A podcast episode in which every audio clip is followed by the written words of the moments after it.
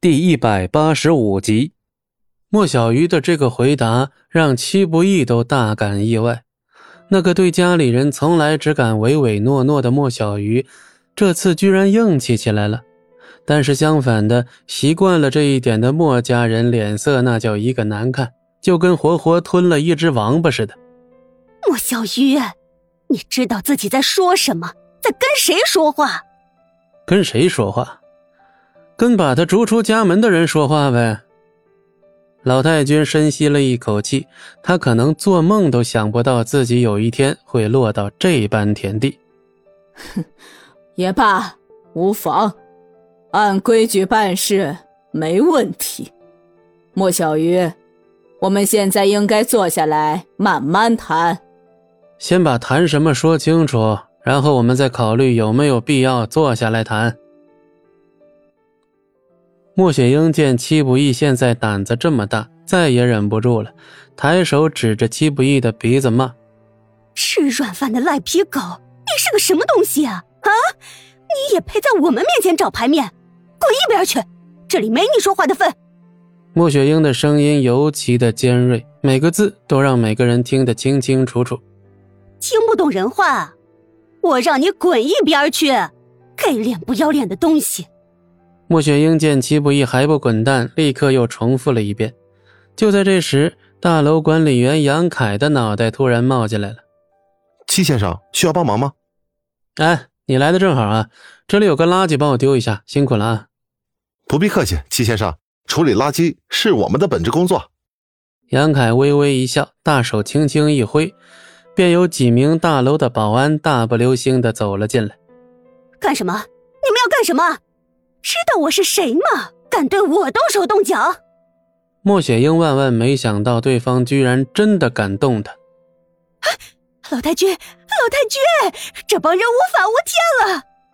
职员们见莫雪英被硬生生的拖了出去，顿时幸灾乐祸的向她道别。莫小鱼，她可是你的姑妈。老太君用一种不容置疑的声音对着莫小鱼说道。莫小鱼黛眉紧蹙。似乎有些犹豫，姑妈也好，姨妈也罢，该长记性还是要长的。赖皮狗，你这个老登啊，好好说话行吗？啊，一把年纪了，把你拖出去啊，好看吗？你敢！老太君狠狠的一敲龙头拐杖，但是戚不义嘴角却浮起了笑容，这让老太君心里一慌，觉得他是真敢。行了，别逼逼那些没有用的了，好吗？我们很忙的，有屁赶紧放。莫小鱼，我知道你现在很缺钱，莫家可以资助你。闻言，莫小鱼的脸色不禁微微一变。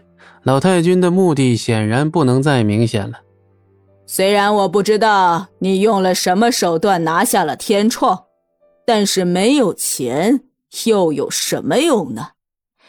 以你现在的资产，去任何一家银行都不会有人愿意借贷给你们的。